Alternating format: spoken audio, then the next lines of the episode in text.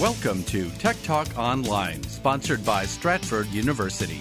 You can listen to Tech Talk live Saturday mornings from 9 till 10. Find us online at federalnewsradio.com or hear us on the radio in the Washington, D.C. area on the following frequencies 1500 AM and 1039 FM HD2. We thank you for listening to Tech Talk Radio. Interfacing complete. Please stand by. Now downloading Tech Talk Radio with Dr. Richard Shurtz and Jim Russ. Tech Talk Radio, it's technology you can understand. And now, here are Dr. Richard Shurtz and Jim Russ. Welcome to Tech Talk Radio. We're in the virtual faculty lounge at Stratford University talking technology. I'm Dr. Richard Shurtz. And I'm Jim Russ. Well, as always, lots of exciting stuff going on in technology. You realize that people have stopped naming their babies Alexa? I, I, yeah, probably a good idea. Microsoft has decided to finally replace the Surface Pro 4 tablets that had the flickering screen. Uh-huh. After delaying, delaying, and delaying, and making excuses, they're finally just going to replace them all. Apple is now going to try to find a way to close the cracking method that the FBI uses to get into cell phones when they don't have the uh, when they don't have the access code. Mm-hmm. So Apple is, you know, continuing their uh, their feud with uh, government security operators. And of course, this week we're going to feature uh, Michelle Baker. She is the uh, well, it's actually Winifred Michelle Baker. She's the driving force and chairperson of Mozilla Foundation, the organization responsible for Mozilla Firefox browser. And she has got an interesting story in open source software. And of course, it was a huge, huge mailbag. There's a letter in your mailbox. Oh, yeah. We got an email from Stu in Kilmarnock, Virginia. Dear Tech Talk, I have to send a fax to a business associate in California.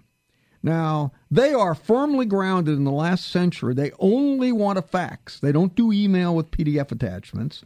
I don't have a fax machine at my house. Now, my printer will create a PDF file and save it to my computer. Is there any way that I can send this PDF file as a fax without having to print it out on paper, go down to some local store, and use their fax machine to send it? Love the show, Stu in Kilmarnock. Well, Stu, you are in luck. There are a few free fax services that are ad supported that will allow you to send a file as a fax. I'll just, I mean, there are like five or six. I'll give you two of my favorites. And uh, you know these these I've actually used the use these to, to fax things to my lawyer and my real estate agent because these guys are like fax centric. You try to send them an email with a PDF, they don't know what you're talking about, but they'll give you the fax number. The first one is getfreefax.com. No, got gotfreefax.com. You just go at, go to that website, gotfreefax.com, enter your information like the sender, enter the recipient's information, the fax number, then you upload your PDF file or your or your Word document file. And, the, and then you, uh, or you can paste text into a rich text box. If you just have, you can just do cut and paste and paste it in. And then you just simply hit send and it will convert it to a fax format and it will fax it to that phone number. Now, the only limitation is that your fax cannot be more than three pages, and you can only do two faxes per day. But for the casual user, that's just plenty good. Now, if, if you want to pay a little bit of money, you know, like a dollar ninety-nine, you can eliminate the ads because the cover sheet has ads on it, and then you can send more faxes per day or longer faxes. But Gotfreefax.com is what I use when I got to just make a quick fax to my attorney or to my real estate agent. Now, the second one that is that is not bad is Fax Zero. Fax Zero. It's a free service. It's essentially an online email where you can type in the sender, the recipient, the text message into a text box, or you can attach a document and you send it, and it will just send your email to a fax machine. And it's the same thing. There are ads on the cover page. You're allowed three pages plus the cover. This one allows you to do five free faxes a day, which isn't too bad. For $1.99, you can send up to 15 pages per document without any ads on the cover sheet. So, Stu, you do have two good options, gotfreefax.com and Fax Zero. and you can send your faxes right from the comfort of your own home. We got an email from Kim in Arlington. Dear Tech Talk, I'm doing some research and need to record my phone calls using my iPhone. This is a short term project and I don't want to spend a lot of money on fancy hardware. Is there a simple app on the iPhone for recording incoming outgoing phone calls? Love the show, Kim in Arlington. Well, Kim, there's no direct way to do this that's built into the iOS operating system of the iPhone. But there's some easy software options. There is a program called Tape-A-Call. That's that's a pretty clear name. Tape-A-Call. Yeah. Tape-A-Call is by far the most popular on the iOS. It's an app. It's an iOS app. The uh, the light version has got 4.5 stars out of 5 with over 4,000 reviews. So probably those are real because with 4,000 reviews, they're probably not all fake. And then the uh, the pro version is 4.6 over 5, and it has over 8,000 reviews. And the app is simple to use. The interface is really easy to record both incoming and outgoing calls. It's and it's then when you record the call, you can export the call to an SMS, to a text message, to Dropbox, to Evernote, or to more. Tape-A-Call light is free. You can try it for one week, and then it costs. It's only free for one week, and then it costs two to five dollars a month. Two to five dollars? What are they? Two to draw a number out of a hat. I don't know why it's two to five dollars a month. Actually, it, it doesn't. Why wouldn't it just be like two point five dollars? I don't know. Two point five dollars otherwise two dollars yeah, two, two to five dollars two to five dollars uh, a month. Maybe that depends on volume. How many calls? That's a good. That's a good guess. Tape-A-Call Pro is ten ninety nine for a year with additional in app purchases to unlock more features. So now that is actually a pretty good option if you if you want to record the calls. Now if you really want the super cheap option and don't want to pay anything, is what you can do put your call on speakerphone, and then use a device like a Mac or an iPad to record it. So just turn on the recorder, put your call on speakerphone, and just let another device record it. You know, if you're just going to do one or two calls, that, that works fine, but you'll but you'll pick up a background noise in in the room, and also the the call will sound a little different to the person you're talking to, and they'll realize it that you're on speakerphone, and it may affect the conversation. Okay, so here's something when you record a phone call in some states, you have to let people know that you're recording a phone call. In some states, you must tell them that you're recording the phone call. Yes, indeed. Mm-hmm. Otherwise, people have gotten themselves in lots pe- of trouble have. doing that. So, uh, Kim, check the law to make certain that you are allowed to do this. But just to be safe, tell them you're recording it, and you'll be covered in any case. We got an email from Catherine in Alexandria. Dear Tech Talk, I use an Exchange email server at work. Now, in order to access my email at home, I'm required to use a VPN with Outlook, and it just is so complicated. And I'm always not on my laptop with a VPN. Sometimes I'm at a desktop at somebody else's house, sometimes at the library, and I'd like to check my email. Is there an easy way to access my email, particularly when I'm traveling? Love the show, Catherine in Alexandria. Well, Catherine, you're in luck. The Exchange server has a web interface and you can you and you can reach it just through a browser. Let's suppose that the domain name of your company is domain.com. Then in all likelihood the web interface for the Exchange server would be mail.domain.com. That's usually their standard format. So just go to the web address mail.domain.com where domain.com is the name of your domain name of your company. Then you simply use the browser and, and, the, and the login screen will show up. Just put in your credentials, log in, and boom, you're set. Now the funny thing is, the the the uh, the uh, interface, the web interface, does not work very well with Internet Explorer. it doesn't display very well, and you have to go in and make some changes to the baseline configuration to have it work on Internet Explorer. But it works great with Chrome, with Firefox, and with Edge. So whenever I use the web interface, I always use Chrome and uh, and and the reason I always use the web interface is that when I go through the VPN with Outlook, Outlook I think is just a it's just it's got so many features, it's just slow. But when I use the web interface, it's snappy. So I use the web interface a lot, and uh, and I don't have to do all that VPN stuff. That was a good email, Catherine. Hope best of luck getting to your web interface for your Exchange server. We got an email from John in Richmond. Dear Doc and Jim. I get a message that shows hard disk failure is imminent. Please back up your hard disk and have it replaced. That's pretty extreme. Yeah, really. Looks like something is about ready to happen. So I set up the I set up I, I immediately started backing up the system, but halfway through the backup it stopped. Some of the files are encrypted and some are not. I copied the files which were not encrypted to my external hard drive. But the remaining files, which were encrypted, I was not able to copy or open. Please give me an idea how to recover my files. Enjoy recover my files. Enjoy the show, John in Richmond. John, you've got a problem. You're, you know, you were warned that your hard drive was about to fail, and then it did fail, and you you really don't have a complete backup. Now, it depends what the failure is. If the failure is due to magnetic medium, something on the magnetic medium is damaged, SpinRite could work. And I have actually recovered hard drives using SpinRite. It, SpinRite's a program by Gibson Research. You can go to grc.com and you can download SpinRite. It's like, I think it's $49.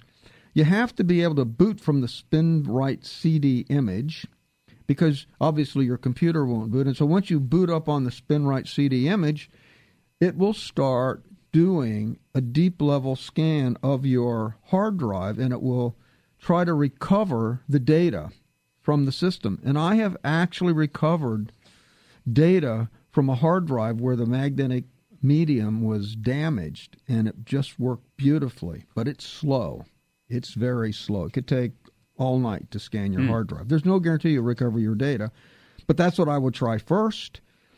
That assumes that it's caused by magnetic medium failure, like a scratch or, or something, or a blemish on the magnetic medium at a, at a key part of your hard drive. Now, if it's caused by electronics on your hard drive, this is not going to work. So, your next option, if the data is really important, your next option is go to recovery service. These recovery services, if it's if it ha, if it is the electronics, they'll actually take the magnetic disk out. They'll put it into another item, and they'll they'll use it. They, they actually they actually are quite good at recovering your data, but you pay for it. You're to it's several hundred dollars starting.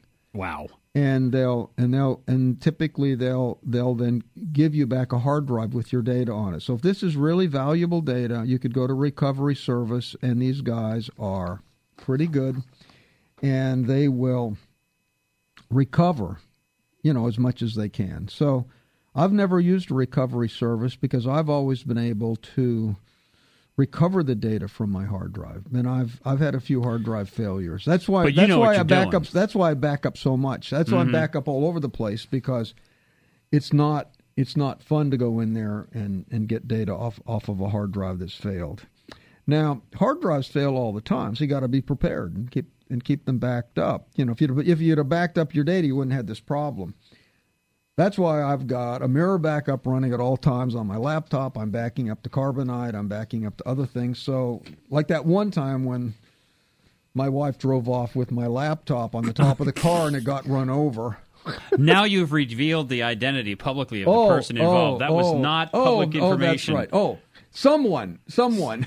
it's a little late now. Too, yeah, I drove off and, and then denied doing it. Uh, but uh, I, when that happened, uh, I was able. Even, I, I mean, the hard. Know, my computer was completely run over. There was nothing there. But because I had such thorough backups done incrementally all the time, I recovered all the data. I bought a new computer, hooked it up to my backups, and I was up and running. It, it took took a couple hours to download all this stuff, but I, but I was up and running in, in a morning with without having lost anything. So the key is backup. So Try SpinRite. If that doesn't work, go to a data recovery service. Best of luck. That is a tough problem, yeah, John. it is. We got an email from June in Fairfax. Dear Doc and Jim, I'm having trouble with my Windows update feature. What do you suggest? I mean, it just sits there and churns and never and never gives me the update. Hmm. I just got my new computer and, and I'm already having this problem. Love the show, June in Fairfax. Well, June, there uh, quite a few people have an update or having update problems on their with their Windows machines, and so uh, Microsoft has has created an update troubleshooter. it's an update troubleshooter, which so that way you don't have to go to the help desk. So you can you can go to the update troubleshooter. It's designed for Windows 7, Windows 8.1 and Windows 10. So if you if you got Windows 8, you've got to upgrade to Windows 8.1 in order for this to work. 7, 8.1 and 10. And it will guide you through the steps to fix problems with your update, such as taking too long to scan, error codes while installing. And this step by step guide will walk you through all the issues. It's really quite good and quite thorough. So, what you want to do, you go to the Windows Update Troubleshooter, you download it. Then you select Save uh, in a folder, then go to the folder, and then you double click on the folder, and it'll be you're going to double click on DIAG cab file to run the troubleshooter, and then next you're going to follow the steps in the wizard to fix the problem. So you can you can actually probably just Google Microsoft Update Troubleshooter, and then I'll have a link here, which is kind of complicated, which I'll post to the website on Monday. Best of luck, June, with your updates. I think you'll get this fixed because Microsoft has a pretty good tool for you. We got an email from uh, Lily in Fairfax. Dear Tech Talk, I think that my Facebook account has been hacked. Oh. Ooh, Lily. Well, Lily, uh, Facebook has a lot of people who have their Facebook accounts hacked. Usually it's because of weak passwords. So there's a Facebook hacked account page. It's basically facebook.com slash hacked. Uh, or if you just type Facebook hacked account page, Google will take you right there. Click on the link that says My account is compromised. Enter your password and follow the instructions. Once your account has been reinstated and is back under your control, reset your password from account settings. They'll go through a few questions to verify that the account is yours.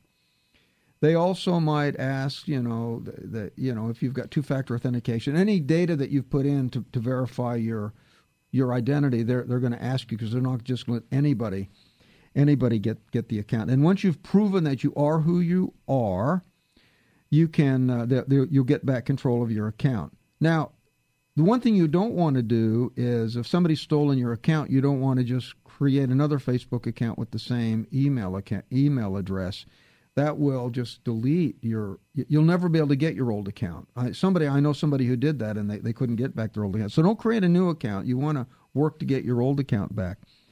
Uh, by the way you know they some questions in here. If you put in trusted friends um, that's very useful because if, if in your account when you when you go to the security section there's something called trusted friends. And if your account is hacked your trusted friends can be used to verify that you are who you are. Interesting. It's it, and that's probably the quickest way to do that. But if you don't have any trusted friends, you'll have to do some other some other things. But trusted friends is the quickest way to do it because what what you'll do is you'll, they'll, they'll they'll talk to these people and they'll say, "Yep, that's," then and they'll and they'll verify your identity. So. Well, if you don't have any trusted friends, you're doing something wrong. You are. You're in. You're in, in your trouble. life. So once you get that, so once you get your account back, you want, to of course, change the password.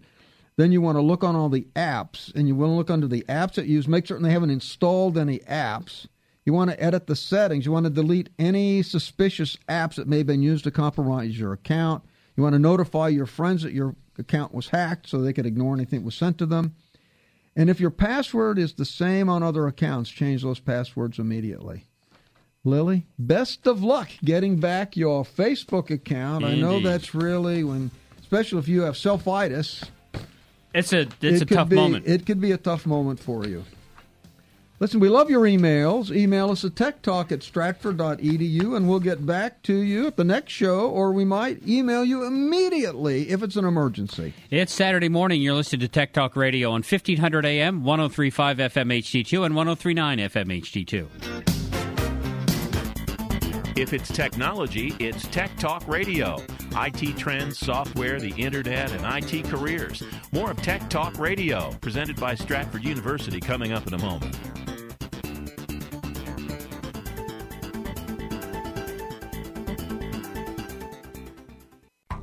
Ready to make a real difference in 2018? A degree in cybersecurity, digital forensics, or networking and telecommunications could help you secure your future as you help secure the world. Stratford University is now enrolling for career focused IT degree programs on campus and online. Let Stratford's experienced IT faculty share their industry knowledge and practical solutions to help you succeed in today's most sought after IT fields with accelerated classes and year round program starts to help you earn your degree faster with demand at record high levels for cybersecurity, digital forensics, and networking telecommunications careers. Now is the time to act. Stratford makes it easy, turning your qualified experience into credits earned, and if you're a vet, they'll help you maximize your military benefits. Get complete details and register today at stratford.edu slash 18IT. That's stratford.edu slash 18IT. If it's technology, it's Tech Talk Radio. IT trends, software, the internet, and IT careers. Here's Dr. Richard Shurtz of Stratford University with Tech Talk Radio. Welcome to Tech Talk Radio. We're in the virtual faculty lounge at Stratford University talking technology. Now it is time for Profiles in IT. Yes, today we're going to feature Winifred Michelle Baker. She didn't really like the name Winifred, so she goes it- by Michelle Baker. Is it Michelle or Mitchell? Mitchell. I don't know. She's a woman. Would you call her Mitchell? It's spelled Mitchell. It's spelled Mitchell, but I can't believe that she would be called Mitchell. let me go. Let me do a little internet You do a little- diving so here. I'm call, I, I'm making an executive decision calling her Michelle. okay, But you can check me I will check right now. Because she she definitely did not like Winifred. So so maybe she's so Michelle Baker or it could be Mitchell Baker, but I'm thinking it's Michelle. She's the driving force behind and the chairperson for Mozilla Foundation. This is the organization that is responsible for the open source Mozilla Firefox browser.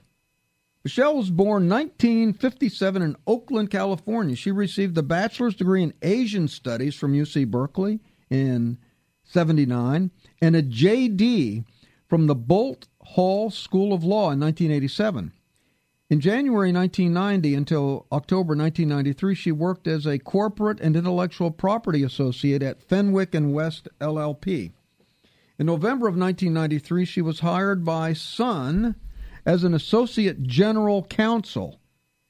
In 94, Baker was hired as one of the first employees of the legal department of Netscape Communications. Of course, this was the Netscape was the browser company that was going to compete with Microsoft. And we had the great browser wars between Internet Explorer and Netscape. Netscape wrote an operating system which they which supported the browser and that operating system they felt could ultimately be expanded to replace Windows. So Microsoft viewed Netscape as an as an existential threat and they decided to go after them with both barrels. While she was at Netscape, she wrote the Netscape public license policy and the Mo- Mo- Mozilla public license policy. The name Mozilla came from a combination of Mosaic Killer and Godzilla. You see, Mosaic Killer, that was the first browser.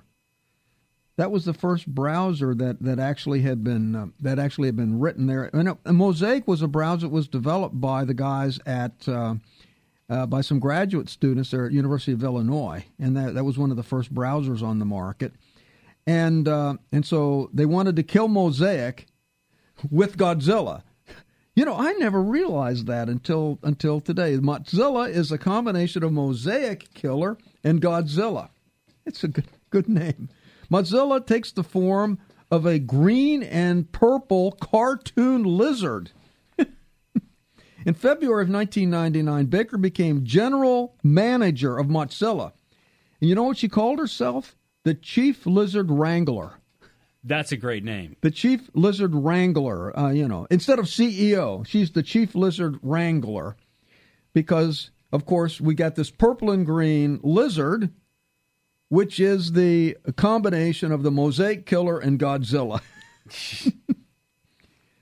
so the Netscape division coordinated with Mozilla to make uh, some of the code open source. Their goal was to make some of their code like Netscape, for instance, they invented J- uh, JavaScript, which which actually made the, the web browser much more uh, responsive. And so they, they wanted to make uh, they wanted to release some of this code to open source because they were in an open war with Microsoft and they wanted to put Internet Explorer out of business. Now, ultimately, Netscape did not make it as a business, and Microsoft won. And and as, as Netscape was going down the tubes and turning into an open source project, it was uh, it was basically purchased by AOL and AOL was going to try to make it into their corporate browser. So they worked with it for a while, but it never really gelled within within AOL, and ultimately AOL decided to, to spin it off. Now, in 2001, after AOL purchased Netscape, uh, Michelle Baker was fired by AOL after they purchased Netscape because they, they had enough legal counsels. But she continued to serve as a volunteer on the Mozilla organization, Mozilla.org, which was running the open source component of Mozilla. And she still called herself the Chief Lizard Wrangler, but she worked as a volunteer. In November of 2002, Baker was employed by the Open Source Applications Foundation to help guide the group's community lessons. She was instrumental in the creation of the Mozilla Foundation an independent nonprofit that was launched in 2003 when AOL shut down Netscape.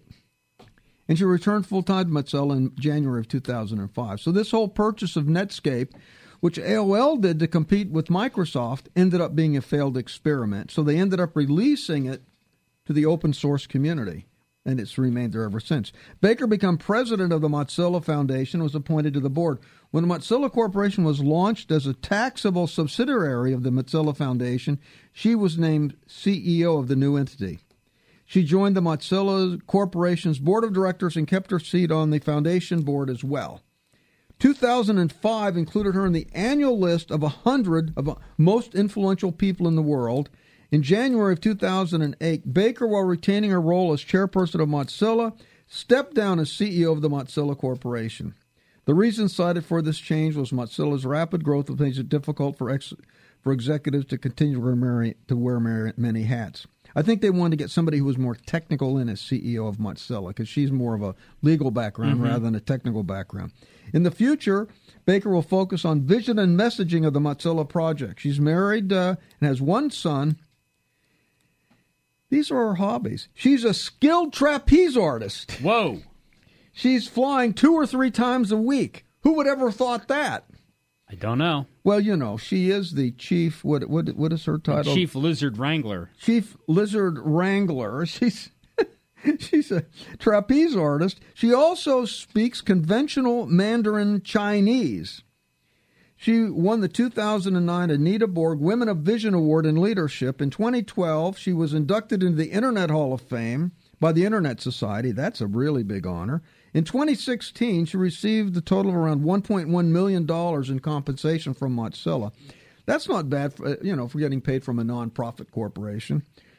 This is what her personal blog is. It's kind of fun to read her blog. It's blog.com lizardwrangler.com. Interesting. Okay, so I found this on a website called womenintech.com. Okay. A question How did you get your name? So, paraphrasing, basically, she was her father was raised by his stepfather, whose name was his last name was Mitchell, and they wanted to honor him with this child that they didn't know the sex of. Uh-huh. So they were going to name the child Mitchell Baker. Mom says, "What if it's a girl? We need to have a a a uh, you know uh, a woman's name ready. Yeah. So they pick Winifred. So uh-huh. they get a girl, Winifred Mitchell Baker, uh-huh. and now she's filling out a res- resume some years later when she's in, in in college. And her words were, "My mom was eccentric. She was exceedingly eccentric." So she comes to her daughter and she says, "I don't like Winifred as your name, and I hope you don't use it. I would rather you use the name W. Mitchell Baker instead." So it sounds like she actually pronounces it Mitchell I find that having a name that's unusual, that when I meet people, it's not. It, it, it's difficult. English speakers, in particular, Mitchell is a man's name, and there I am, and they really don't believe it or understand it. It doesn't sound like Michelle because they know it's my name. It's Mitchell. So it's apparently Mitchell. she calls it herself Mitchell. Mitchell. Isn't wow. that crazy? That is interesting. What a story. It is. So That there is you go. Everything you want to know about Winifred Mitchell Baker. There you go. Hope you're paying attention because we're going to give you your chance to win free food by displaying your knowledge. Coming up in the pop quiz here on Tech Talk Radio, Federal News Radio, 1500 AM, 1035 FM HD2, 1039 FM HD2. Stand by. Be right back. If it's technology, it's Tech Talk Radio. IT trends, software, the internet, and IT careers. More of Tech Talk Radio, presented by Stratford University, coming up in a moment.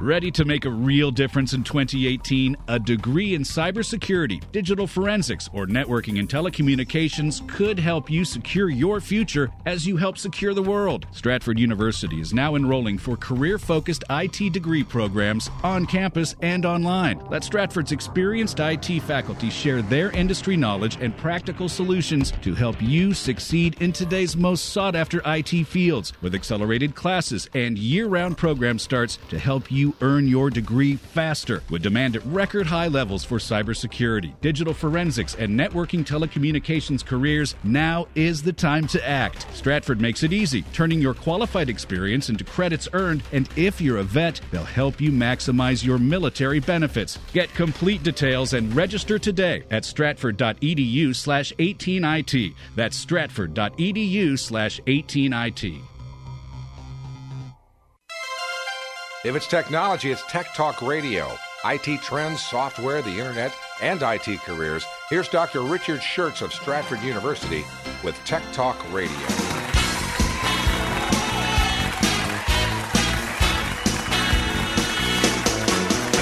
Live from Washington, it's the Stratford University Pop Quiz with Andrew Mitchell, Jim Ross, featuring Mr. Big Voice, with musical guest, the Stratford University Junkyard Band, and your host, Dr.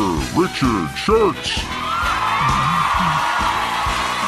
Thank you, thank you, thank you. Please be seated. They are Please, behaving today and please, please sitting, be seated, sitting yes. down and Oh, folding that's their legs. much, much better. Arms, something. This, of course, is not simply radio show. This is a classroom of the airways, Yes. and we are going to do a mid-program assessment to see whether you have been listening to the show.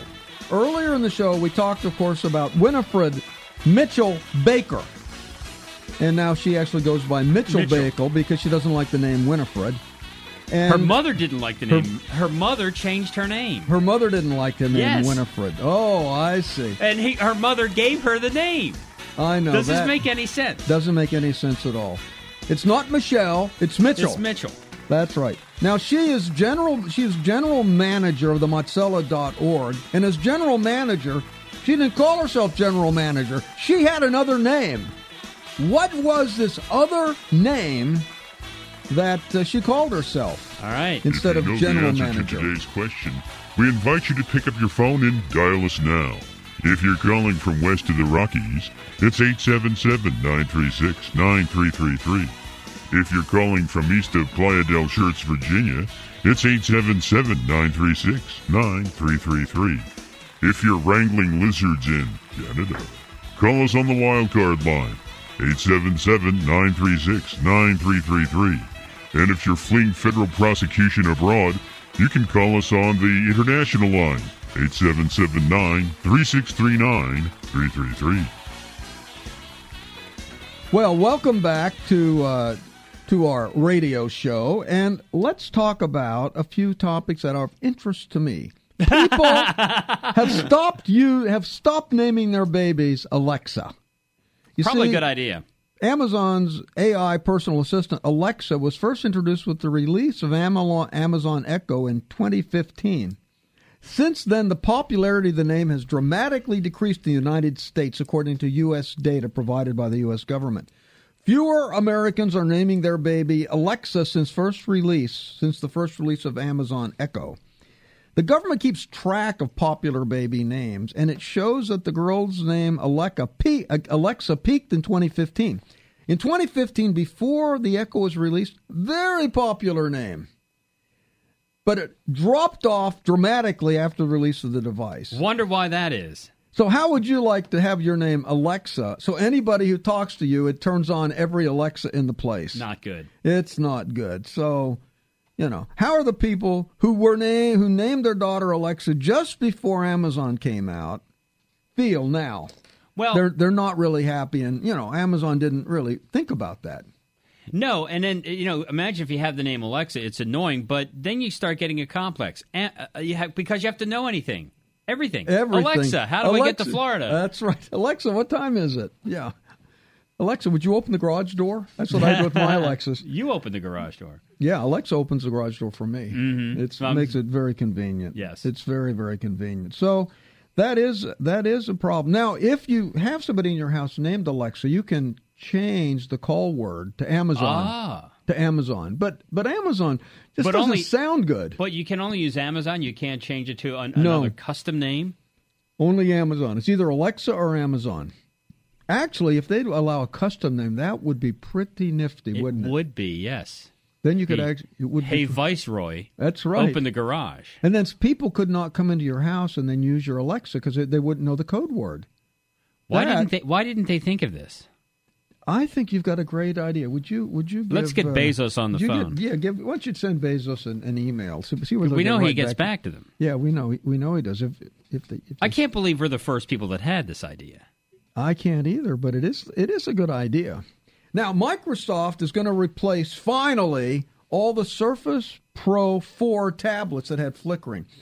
So there were these uh, devices. Not all of them flickered, but a good number of them would be flickering.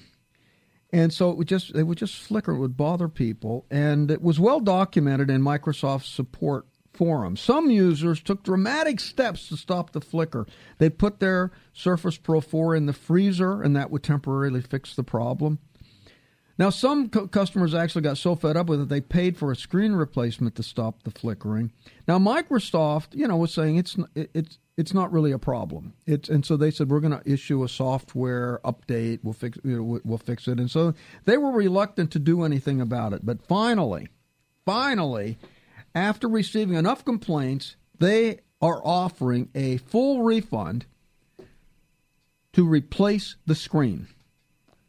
Now, this even if you're past your three year coverage period. Now, the three year coverage does not extend to other problems that you may be having, only to the screen issue. Now, the other problem is the replacement devices are not new, they're refurbished. Ah, Refurbished. And so, um, you know, the, the the scandal called Flickergate. Have you heard of Flickergate? I have not. Not till today. you- yeah, the Flickergate. It it it, it basically created a huge uh, outpouring of complaints and Consumer Reports and really showed Microsoft devices with a poor showing for reliability. Now, most of, of Microsoft Microsoft devices work really well, but but this Surface Pro had a problem, and I don't think they really ever figured out. It was probably a production problem that only affected some devices, and they they just have to replace the screen. I'm mm-hmm. glad Microsoft Microsoft finally stepped up to the plate and took care of the problem.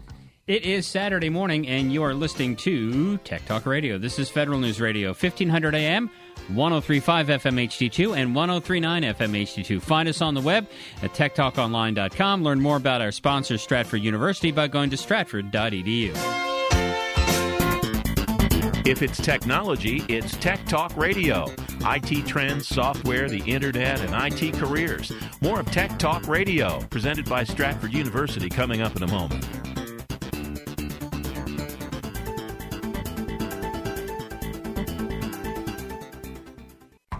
Ready to make a real difference in 2018? A degree in cybersecurity, digital forensics, or networking and telecommunications could help you secure your future as you help secure the world. Stratford University is now enrolling for career focused IT degree programs on campus and online. Let Stratford's experienced IT faculty share their industry knowledge and practical solutions to help you succeed in today's most sought after IT fields with accelerated classes and year round program starts to help you you earn your degree faster. With demand at record high levels for cybersecurity, digital forensics, and networking telecommunications careers, now is the time to act. Stratford makes it easy, turning your qualified experience into credits earned, and if you're a vet, they'll help you maximize your military benefits. Get complete details and register today at stratford.edu slash 18IT. That's stratford.edu slash 18IT.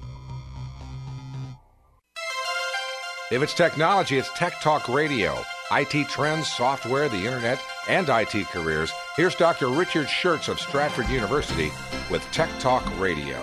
Welcome back to Tech Talk Radio. We're in the virtual faculty lounge at Stratford University talking technology. You know, I had an interesting conversation with some of the guys in India, some of mm-hmm. the students. I had I was there at a, for graduation, and I had uh, you know a town hall with students, and they and they had this question they wanted to get more experience, you know, writing code, installing servers. They said, well, how can we get experience without a job?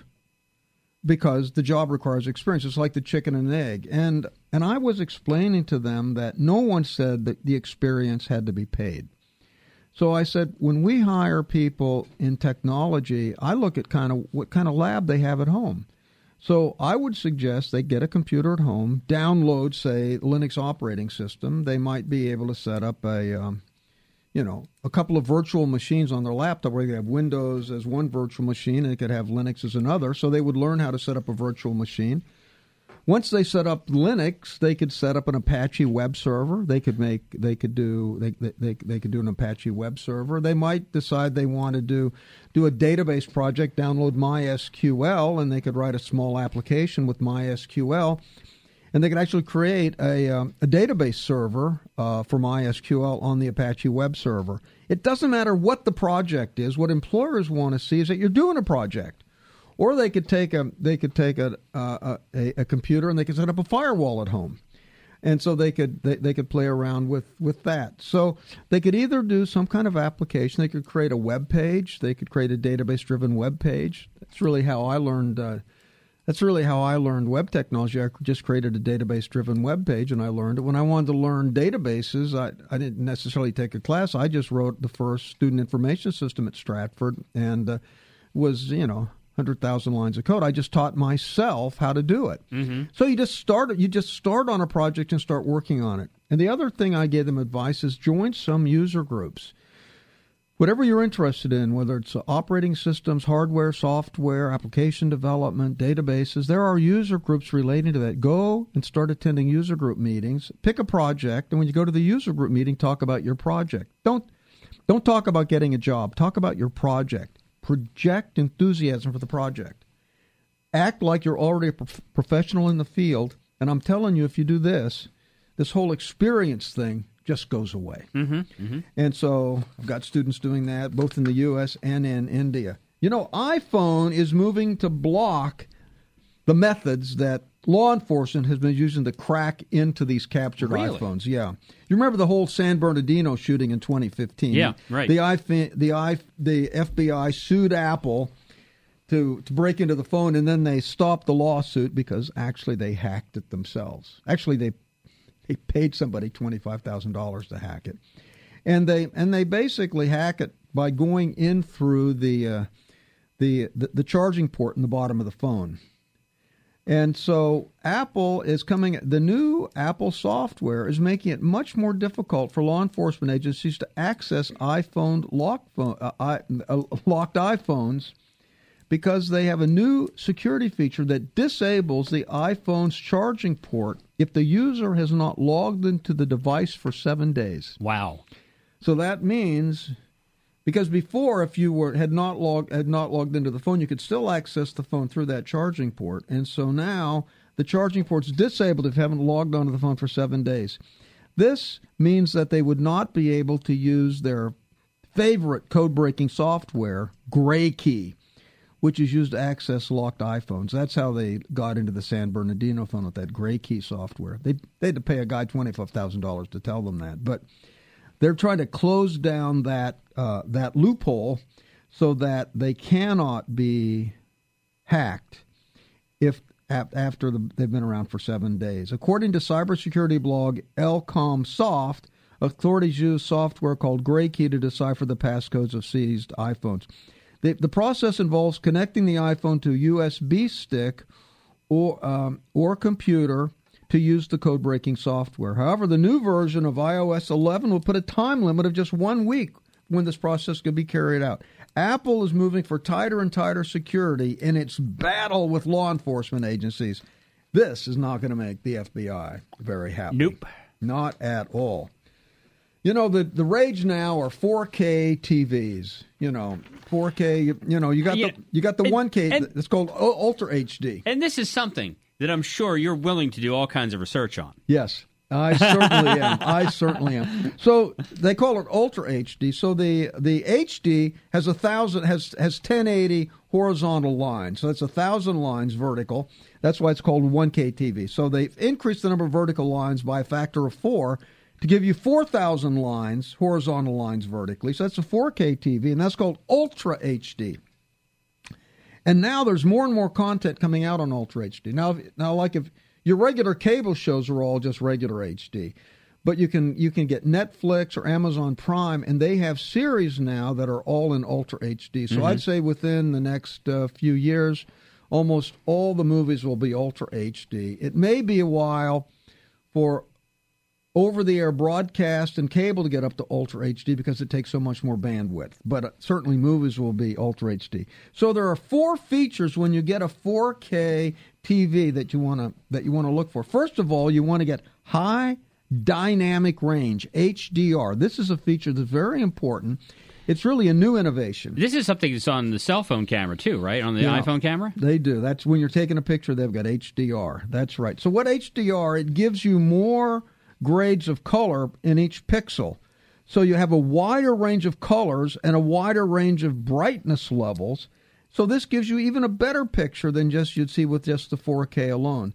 And depending on how far you sit away from the TV, upgrading to 4K may not change much, but with HDR, it fundamentally changes how the picture looks. So make certain that you've got support for HDR. So some of the older TVs that go on sale may not have HDR, so look for that and there's a, an HDR standard, HDR 10. It's free, so they don't. There are no licensing fees. Almost every TV supports it. You don't have to get anything beyond HDR 10, but make sure sure that it has it. Now, most people cannot afford an organic LED. The organic LEDs are actually they actually light up directly, and uh, they've got tremendous dynamic range. What does the term organic mean? Well, it, it are you about to tell me this? Yeah. Well, or, organic it means it's carbon based. Okay. It's it's it's carbon based and. Uh, you know, as opposed to silicon based, which would be so inorganic. Is, so, is, do they do it this way because when you throw it out, it doesn't become? No, no, they they do it because the organic materials, when you when you put electricity through them, they'll come out with different colors. Oh, okay. So you're able to get a more uh, an array, a, a large array of colors with these organic compounds. Okay. So it's an organic light emitting diode, and uh, you can get a wide range of colors, and it's just beautiful, but they're very expensive. Mm-hmm. They have got very strong dynamic range because when the LED is off, it's absolutely black. And the dynamic range is the bright, the comparison to the brightness, the, the, the brightest color to the darkest color. So it's got very high dynamic range. On the other hand, if it's not organic LED, they call it, they call them LEDs, but really they're liquid crystal displays and behind the liquid crystal display, they've got an LED illumination panel. So they call it LED, but really it's not an LED TV. It's a liquid crystal gotcha. display TV. Okay. So now what happens if you've got a liquid crystal display with the LED light in the background? If that liquid crystal turns black, still some light comes through because it's not perfectly black. So the dynamic range of a liquid crystal display is not as good as an organic LED. And so in order to they've got something called local dimming, where if you've got something where you want to actually have it black, they actually dynamically control the panel in the back and dim the LEDs right behind that black pixel. So that gives you more dynamic range with local dimming of the LED backplane. Interesting. That's a new feature, and that actually does make that gives you effectively much more dynamic range and it's a cheap way to get something that's almost as good as an organic LED. because the organic LEDs might be twenty four hundred dollars, and the uh, and the liquid crystal display devices might be seven hundred dollars. So you're talking about a factor of three or four, and you know I'm not willing to pay that much. Now maybe in five years the organic LEDs. So you don't have you don't have an OLED yet. No, I don't. I don't. But you do have a 4K TV, don't I've you? I've got a 4K TV. Yeah, but I don't have. Knew it. I, I know it. I don't. I've got two 4K TVs, but I don't have. So lo- it's an 8K TV. I don't. I don't have local dimming. So I, well, I already have. You buyer, have me around, and I'm remote. pretty dim. So now, uh, the next thing that you want to definitely have is upscaling, because you see, and you want to have a good upscaling algorithm, because most of the content you're looking at is is is is 1080p which is 1080 progressive, a thousand lines. Progressive means it just does a thousand lines and then comes to, does a thousand lines again. No, no, no, uh, no interleaf. Just does them all sequentially. And um, the thing is, if you're displaying a 1080, uh, you know, an HD picture with with a thousand vertical, thousand lines vertically on a 4K TV, it has to convert the 10, the thousand lines to 4,000 lines, and that's done with upscaling. And how the upscaling is done is very important. If you've got, if you've got a good upscaler, you can take a relative, you can take an old movie and it can look dramatically better because it looks like a 4K TV. Interesting. Now, here's the thing: you go to the TV store, the salesman doesn't want to show you how it looks. They always show the TV with the highest resolution picture. So when you go to the store and pick out your TV, say, "I want to look at a 1K picture through the 4K TV. I want to see how good the upscaling works." They don't want to do that in the showroom and there's no way to really ch- you just have to see it to see whether it's good upscaling. So you want to check the upscaling and you basically want to look at a 1k picture on the 4K TV and see how it looks. So I was actually going to bring this up at the end of the discussion. Uh, our brains have, have changed with, with HD TV now. You go back and you watch a standard def program on an HD TV, and back in 1970, it looked great. But now it's like, how did we watch this? Now it looks but terrible. so does upscaling help to fix this? Is it that... does. Upscaling will make it look better. If you've got a, if you've got a good upscaling algorithm, you can make old material look much better. Interesting. Because it actually fills in. It actually does some calculations and fills in and makes it look better. It That's fills, crazy. It fills in the missing information because you know that you can kind of guess what's going to be in between two dots. It's going to be something similar to the one dot. And, and they just and and so they can if they have very good upscaling algorithms they can dramatically improve the content and it's very hard to check that out unless you demand to, To see, see a 1K picture on the 4K TV. I'll be back. I'm heading to the uh, big screen store. Okay, and then the final one is the final point that you want to check it. You want 120 hertz refresh rate. That'd be refresh the screen 120 times a second. This means that if you've got any fast motion, like if you're doing sports or skiing or Olympics and people are moving quickly, you won't see any jumping. Okay. So if you're going to get a 4K TV, you want to really get the 120 hertz refresh rate instead of the 60. So I don't think it's worth getting organic LEDs yet, but you can get a 4K LED with high dynamic range, local dimming, good upscaling, and 120 uh, a 120 hertz refresh rate, and that will give you a very good TV at a pretty good price. Yeah. So there you go. Everything you'd want to know That's about great. buying a 4K TV. All right.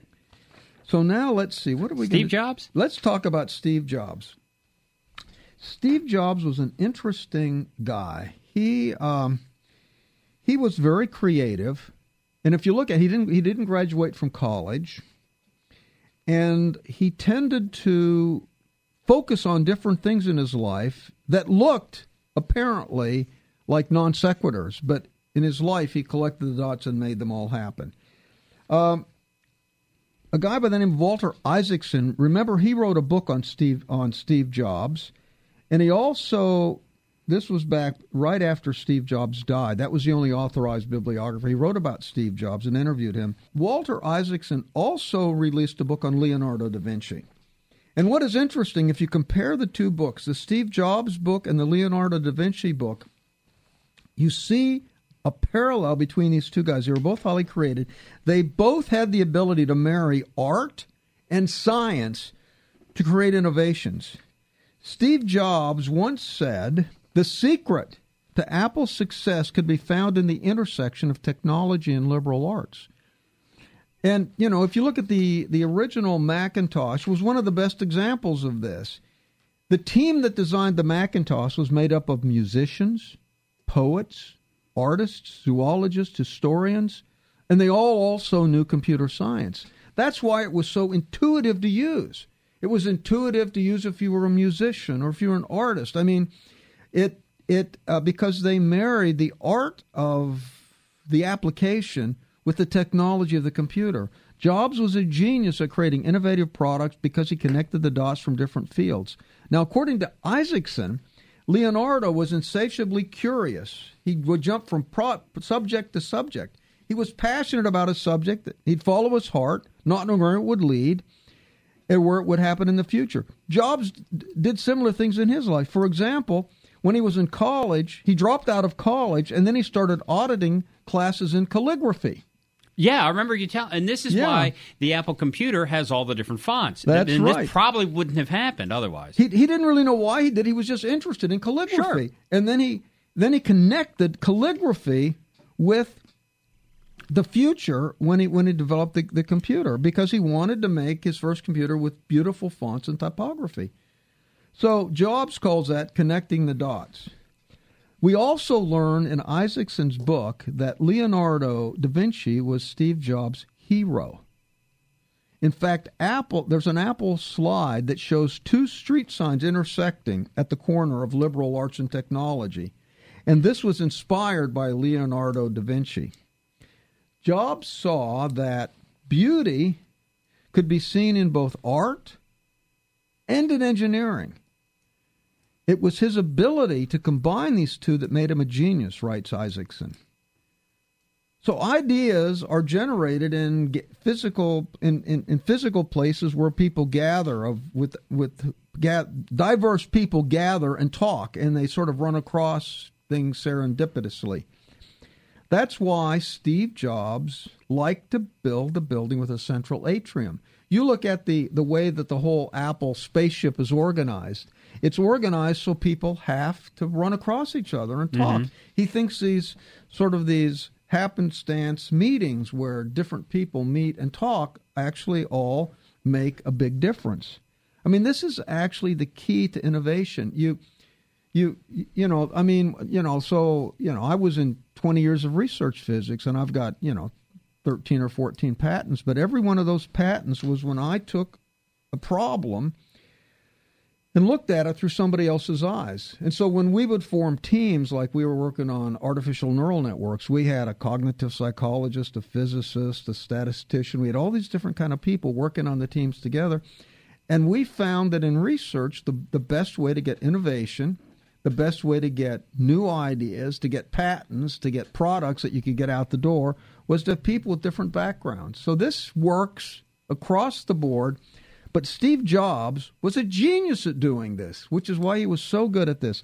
According to a three year Harvard research project, the number one skill that separates innovators from non creative professionals is the ability to associate, the ability to connect seemingly unrelated questions, relate unrelated problems, relate unrelated ideas from different fields and apply them to the problem at hand.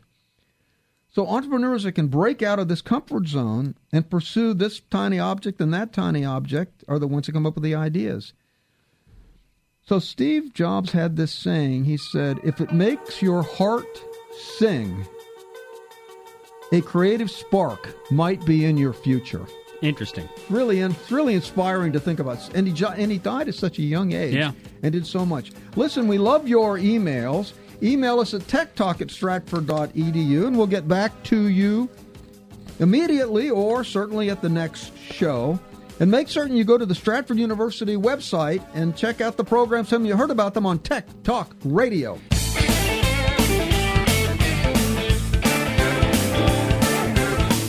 Tech Talk Radio is sponsored by Stratford University. For more information on courses at Stratford University, call 1 800 444 0804. Thanks for listening to Tech Talk Radio online.